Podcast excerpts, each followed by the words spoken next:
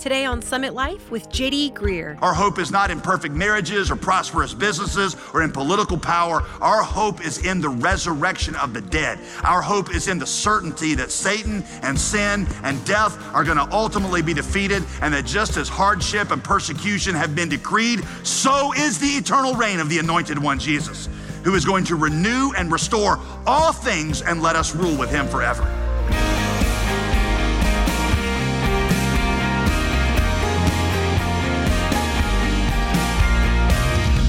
Welcome to a new week of solid biblical teaching here on Summit Life with Pastor J.D. Greear. As always, I'm your host, Molly Vidovich. Today, we conclude our teaching series through the book of Daniel called Shining in Babylon, and Pastor J.D. Greear shows us how these final chapters of the book teach that the suffering here on earth is limited, the resurrection is eternal, and the power of God through Christ is available to all who believe in him. The only question is, are you ready to be a part of this movement and live like this? We know you don't want to miss a single message here on the program, so if you need to catch up, you can hear previous broadcasts from the Daniel Teaching Series online at jdgreer.com. But first, let's join Pastor J.D. as he concludes our series with part 2 of a message that he titled, It's All Part of the Plan. Make no mistake, we are sending our kids out into a hostile world, and we got to prepare them for that. And little, cute little songs and little, habits and learning to say the right words, that's not going to cut it in the world that's to come. We have got to teach them that there is something worth living for and dying for that is stronger than all the opposition of the world, and it's better than any of the world's affirmation. And that they're never going to be applauded by the world if they're going to hold fast to their confession of faith. And it's okay, because Jesus is worth it. And that's why we've got to move beyond just this sort of lazy kind of discipleship where we're content with Christian children who don't have sex and know what way to vote. And we've got to teach them to be overcomers who love Jesus enough to give their lives for him. Now, I say all that because I read this, and you should too. And I say, well, no wonder Daniel's grieving. What a dark view of the future, right? We should grieve also. Y'all, the world, generally speaking, is a tragic place where God's people suffer and are sometimes tortured and slain again and again. And justice never comes on earth, and it's only gonna get worse, he says. Jesus is like, they hated me, they're gonna hate you. Be assured, John 16, in this world, you're gonna have tribulation. Sometimes in church, we're in such a hurry to rejoice that we overlook the grief that some people coming in are feeling. Some of you coming in this weekend, you're facing pressure at your job to conform. You're suffering from the scorn of friends for the sake of godliness. Or maybe you're just suffering. The world can be a dark place, and we want to grieve with you and not get so close to the happy songs that we don't take time just to acknowledge. I know that it's dark, and I know that it's painful, and that's exactly what Scripture tells us we should expect. You say, well, this is the worst sermon I've ever heard. What is the good news? I thought you'd never ask. I've been waiting to tell you, and you just haven't asked. So here we go. I'm gonna give you 3 elements of hope that Daniel gives you. And they're bright, and they're shiny, and they're awesome. Number 1, he says the suffering is limited. The suffering is limited. What stands out to me as I read this is how in control God seems to be of all of this. Daniel drops little hints about that along the way. Look at 11:36, which you read a second ago. Look at it again. He will be successful. The Antichrist will be successful until the time of wrath is completed. Because what has been decreed, not by him, but by God, what has been decreed will be accomplished. The time of wrath is completed. What has been decreed is accomplished. In other words, this is all part of the plan. And though persecution is real and it's painful, it's all been decreed by God. The time has been set, and not an ounce more of it comes than God has intended and determined. It's like that terrible scene where it was Snape and Dumbledore. It looks bad, but it's all according to the plan. And one day the meaning of these tragic events is gonna be reversed. One of my favorite aspects of the book of Daniel is how specific God is about where it's gonna come from and how long it's gonna last. By the way, if you've never seen what I'm about to show you, it will blow your mind, okay? I want you to go back, hold your finger in chapter 12, go back to chapter 9 real quick. I want you to tighten your belt and put on your nerd glasses. You're gonna need them here for a minute. Verse 24, Daniel 9, watch this. 70 weeks are decreed, God says to Daniel, or through the angel, about your people and your holy city, to bring the rebellion to an end, to put a stop to sin, to atone for iniquity, to bring in everlasting righteousness, to seal up vision and prophecy, and to anoint the most holy place. A week, follow me here, okay, nerd glasses on. A week in the Jewish language just means a period of 7. That could be 7 days, a week of days, or it could mean, like it does here, 7 years, a week of years. So how many weeks of years are prophesied? 70. So it's 7 years times 70, 70 weeks, 70 sets of 7 weeks. That's 490 years, okay? And what happens at the end of those 70 weeks of years, end of that 490 years? It says, well, at that point, rebellion is going to be brought to an end. Stop will be put to sin. Iniquities will be atoned for. Everlasting righteousness will be brought in. All biblical prophecy will be fulfilled. And the most holy place will be restored. Okay, when do those 490 weeks start, you ask? Great question. Right? He tells you in verse 25 exactly when they start. Know and understand this. From the issuing of the decree to restore and rebuild Jerusalem. That's when you start the stopwatch. From that moment until an anointed one, the ruler, will be 7 weeks and 62 weeks. It, Jerusalem, will be rebuilt with a plaza and a moat, but in very difficult times. So again, the clock starts ticking at the issuing of the decree to restore and rebuild Jerusalem. That decree was given by King Artaxerxes of Persia in around 445 BC. You can read about that event, by the way, in Nehemiah chapter 2. That's the story of that. From that date, he says there's going to be 7 weeks and then 62 weeks. 7 weeks, again, nerd glasses, is 49 years, which is roughly how long it took to rebuild Jerusalem. Then 62 more 7-year periods pass after that. Now watch this, verse 26. After these 62 weeks, plus the first 7, the anointed one will be cut off. So 7 weeks and 62 weeks means 69 weeks. And then the anointed one is going to be cut off 69 weeks of years. That's 483 years. I did the math for you, but that's 483 years. 483 years. Now, using the Jewish custom of a 360-day year, 483 years after 445 BC, when Artaxerxes issued the decree to rebuild Jerusalem, that would land us at AD 32. 32 AD, which is the date that Jesus, scholars tell us, was crucified. That's when the anointed one was cut off. God gave to Daniel the date that Jesus would die some 480 years before it happened. The point is, a God who can prophesy the details of something like that is in control of all of it. Wouldn't you agree? It's all part of the plan. Verse 26, watch this. Then the people of the coming ruler will destroy the city and the sanctuary. That happened in 70 AD. The Romans are going to redestroy the temple in Jerusalem in 70 AD. And then watch this, verse 27. He will make a firm covenant with many for 1 week, but in the middle of the week, he will put a stop to sacrifice and offering, and the abomination of desolation will occur again. After the anointed one, another way of saying, by the way, the Messiah, it's anointed one, that's what it means in Hebrew. After he is cut off, there is one more week of 7 years, the 70th week. Now, there are 2 ways you could interpret this. One way is that the last week of years are not literal years, that week represents the final chapter of human history, which we're in now. It's just stretched out for a long time. The second way you could interpret this, and I believe the correct way, is that after the Messiah was cut off in 32 AD, the timeline was paused, and we are now in a parenthetical period, commonly called the church age, where God has shifted the focus of his activity away from the nation of Israel and onto the church, which is comprised mostly of Gentiles, non-Jews, most of us. But at the end of time, when the Antichrist officially makes his debut, the focus is going to reshift back to Israel, and we will enter into that last 70th week, a 7-year period that we call the tribulation. The tribulation of the book of Revelation is all about Daniel's 70th week.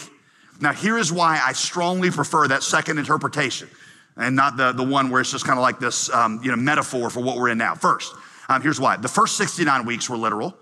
Like I showed you, it was roughly 483, 360-day years to when Jesus died. So why would you suddenly switch the last 7 and make them an elastic metaphor?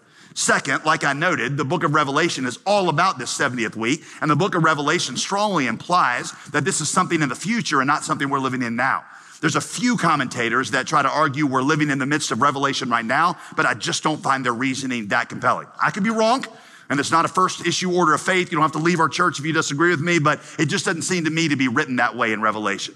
Third, verse 24 says that 70 weeks are decreed about your people and your holy city. For Daniel, your people would be the Jews and your city would be Jerusalem. These 70 weeks focus on Israel and Jerusalem. Well, right now, like I've said, the focus of God's work is in the church, which is mostly made up of Gentiles, non-Jews. In fact, Paul says in Romans 9 through 11 that God has temporarily set aside his focus on Israel to build the church among the Gentiles. But one day, Paul says, one day in the future, God's gonna resume his focus on Israel. And when he does, man, more people are gonna get saved than any previous chapter in human history. It's gonna be awesome, Paul says. But the point is, Daniel says these 70 weeks are about Israel. And so we live in an ellipsis right now, and there's another really, really terrible week coming. You're like, J.D., when do we get to the encouraging part? Listen, the encouragement is in the word decreed. If God decrees all this with this amount of specificity, doesn't that show you he's in charge of all of it? And what that means is that what looks to us like bad news is going to one day be reversed to be good news. Snape drops Dumbledore. It's okay. It's all part of the plan. And that means that when something feels dark and chaotic to me right now in my life, I can still rest in it because, say it with me, it's all part of the plan. And one day, the terrible meaning of all these things is going to get reversed. It's not Dumbledore's tragic death, but part of his ultimate victory. I'll give you just one quick story. I heard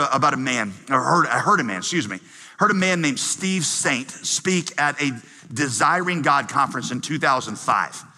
Steve was the son of Nate Saint, who was one of the 5 young missionaries who were brutally and tragically speared to death on the beaches of Ecuador in the 1950s.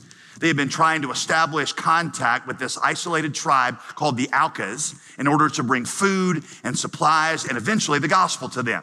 But on January the 8th, 1956, they were deceived by the tribe and murdered in cold blood. Steve was the son of one of these slain missionaries, Nate Saint. And at this Desiring God conference, some 50 years later, he recounted how as a young boy, he had struggled with, the way he said it, is why God had allowed that to happen. Why did God let my daddy die? He could have prevented it. They were trying to do the right thing. Why not stop it? Now, here in his late 60s, he said he realized that God did not just allow it to happen. He said God planned it. Let that sink in. He didn't just allow it, he planned it. And Steve said 50 years later, we can see that God used the incident to pave the way for that tribe of Alcas to be saved, because after the murder of those 5 men, their wives went back into the tribe. The tribe was so moved by their generosity and their forgiveness, they'd never seen anything like it, that peace was established, and eventually nearly the whole tribe came to faith. Several years later, in fact, Steve, who I was hearing speak, got to baptize the very man, Mincayi was his name, who had put a spear into his father's heart. And that man, Steve said at this conference, became the surrogate grandfather of my children, a beloved member of my family. Then Steve said this to that conference. It was one of the most powerful statements I have ever heard.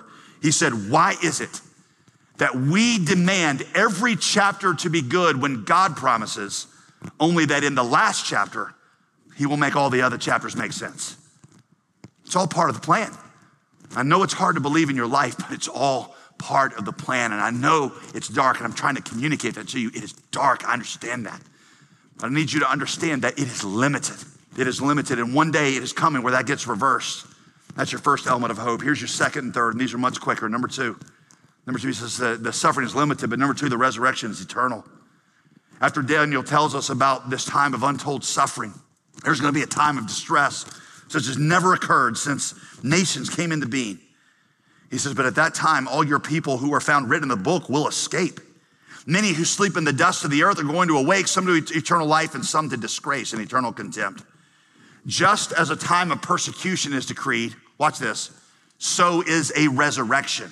And as certain and as real as our suffering, so is the certainty and the reality of our resurrection. The Ancient of Days, who sits on his throne of wheels, saying, I have decreed it all, sits above it all, and will restore it all. He had the first word, Daniel says, he's gonna have the last. Our hope, friend, is not in success in this life. If you're coming to this church thinking that Jesus is going to give you your best life now and success in your job and a perfect marriage, you might be disappointed. Our hope is not in perfect marriages or prosperous businesses or in political power. Our hope is in the resurrection of the dead. Our hope is in the certainty that Satan and sin and death are going to ultimately be defeated, and that just as hardship and persecution have been decreed, so is the eternal reign of the anointed one, Jesus, who is going to renew and restore all things and let us rule with him forever. All right? But note, and this is very important, friend. Note that not everybody participates in this blessing. For not everybody is this coming of the Ancient of Days, is the coming of this Messiah. Not for everybody is it not joyful. Verse 2 says, many who sleep in the dust will awake. Many means not all. Verse 1 says that it's only those who are found written in the book that will escape. The book of life is what Revelation calls it, the most important book in history. The book of life contains a list of all those and only those who have repented of their sins and trusted Jesus as Savior. Might be the most important question somebody's ever asked you. Is your name in that book? If we looked over the names this weekend, we went through alphabetically, would we come to your name in that book? You know, one of the worst feelings in the world to me is when I show up at some hotel late at night to check in after traveling all day, and I give them my name, Greear, expecting them to say, Mr. Greear, your room is ready, only to have the hotel clerk look back at me and say, I'm sorry, sir, your name's not on the reservation list. And let me tell you, I stand there and I argue like there is no tomorrow. I'm like, well, I know I told my assistant to make this reservation, but inside I'm thinking, did I drop the ball on this? By the way, my assistant, Allie, will want me to point out that this has happened only like once, maybe twice in all the many years she's worked for me. But the point is, how tragic to find out on the most important list ever compiled that your name is not on it. Whose names are written in that book? Is it church members? Is it people who live mostly good lives? No. It's those who have repented of their sins and surrendered control of their lives to Jesus and trusted in him as their only hope of salvation. Those who have been born again. Has there been a time that you can point to when you were born again? Because listen, salvation's a gift that's offered freely to all who will receive it. No matter who you are, what you've done, Jesus' death has paid for your sin. He's atoned for it, covered it. Atoned just means covered for, covered it forever, but you've got to receive it. It's not yours until you claim it. I read this week that last year, Americans left over $3 billion unclaimed in gift cards. $3 billion, just wasted, never claimed. This offer is worth far more than $3 billion. It's the price of your soul. Do not leave it unclaimed. Suffering is limited. The resurrection is eternal. Finally, the power is available. In this in-between time, y'all, between Daniel's 69th and 70th week, Jesus has inaugurated something new. Daniel alludes to it in our key verse for this series, verse 3. And those who are wise will shine like the brightness of the sky above, and those who turn many to righteousness are going to shine like the stars forever and ever. Jesus talked about it this way. All authority has been given to me in heaven and on earth, so go and preach the gospel in my power and make disciples of all the nations. The power and the authority of the kingdom is now here upon us to preach the gospel and make disciples. In other words, like Daniel says, to turn many to righteousness. The full measure of the kingdom may be coming in the future, but the power is here now. Repeatedly throughout the Gospels, Jesus kept telling people, y'all, you keep looking for the kingdom of God as if it's something that's only coming in the future, but I'm telling you, it's right here in front of you. I'm here. I'm the power of the kingdom. And the Holy Spirit, that power has taken root in us. So in the midst of a dark world ruled by the spirit of Antichrist, we're supposed to set up little outposts of the kingdom like bright stars dotted on an ink black sky landscape. With the power of the kingdom, we're to preach the gospel that sets people free from sin, and then work with our hands to restore justice and demonstrate the kingdom and lift others out of poverty and break chains of oppression and promote peace. Our lives ought to give glimpses of that coming kingdom whose power is at work in us right now in the Holy Spirit. That's what it means to shine in Babylon. That's why we called this series what we did. Those who are wise, those who have turn their lives over to Jesus are going to shine like the brightness of the sky above. And those who turn many to righteousness are going to shine like the stars forever and ever. That's who we are as a church. That is who God called us to be. So here's the question. Are you ready to be part of this movement? It's the whole reason we did this series. Are you ready to be a part of this movement as we shine in Babylon? I want you to bow your heads if you would. I got two invitations for you. With heads bowed, two invitations. Some of you need to trust Christ. That's the first one. You need to use an old-fashioned word, get saved. Are you sure your name is written in the book of life? You sure we'd find it there if we looked in? You say, I'm not sure. Let me give you a prayer that you could express to God that would receive Christ, that would be a prayer of repentance. These are not magic words. Simply repeating them after me is not going to do anything. But if they come from your heart, this is a prayer of salvation that God will hear. Lord Jesus, I know that I cannot save myself. And I know that you did everything necessary to save me when you died on the cross. Tell him you believe that his death on the cross was for you. Tell him that.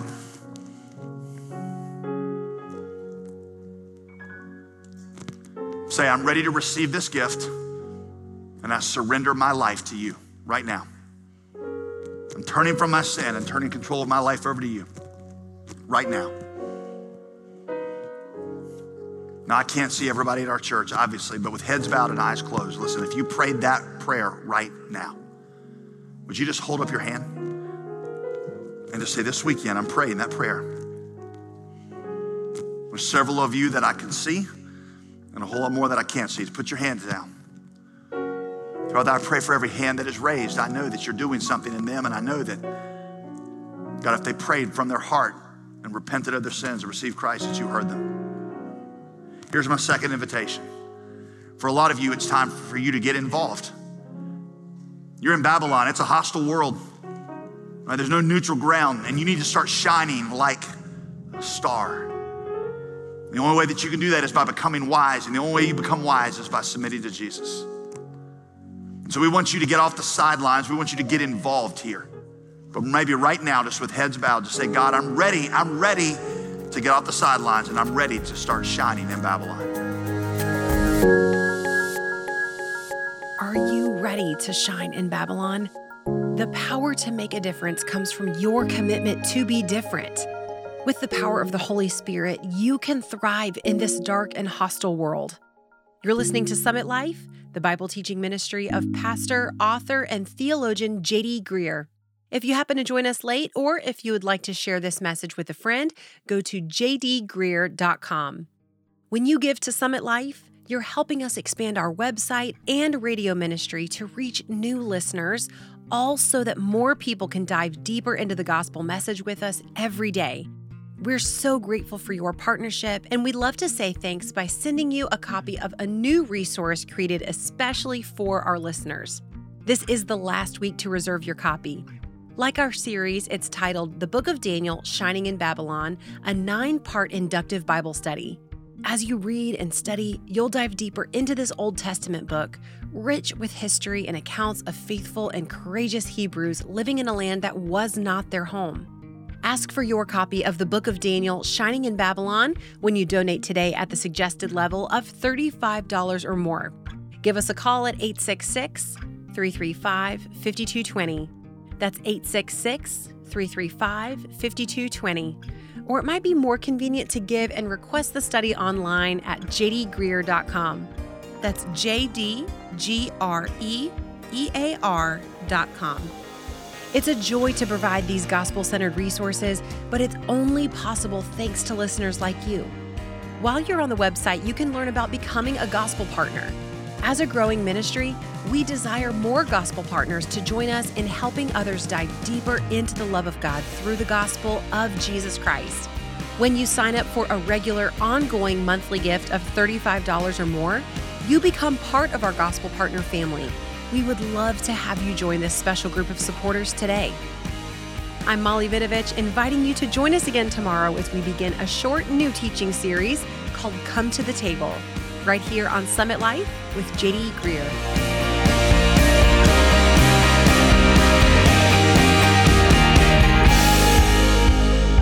program was produced and sponsored by J.D. Greear Ministries.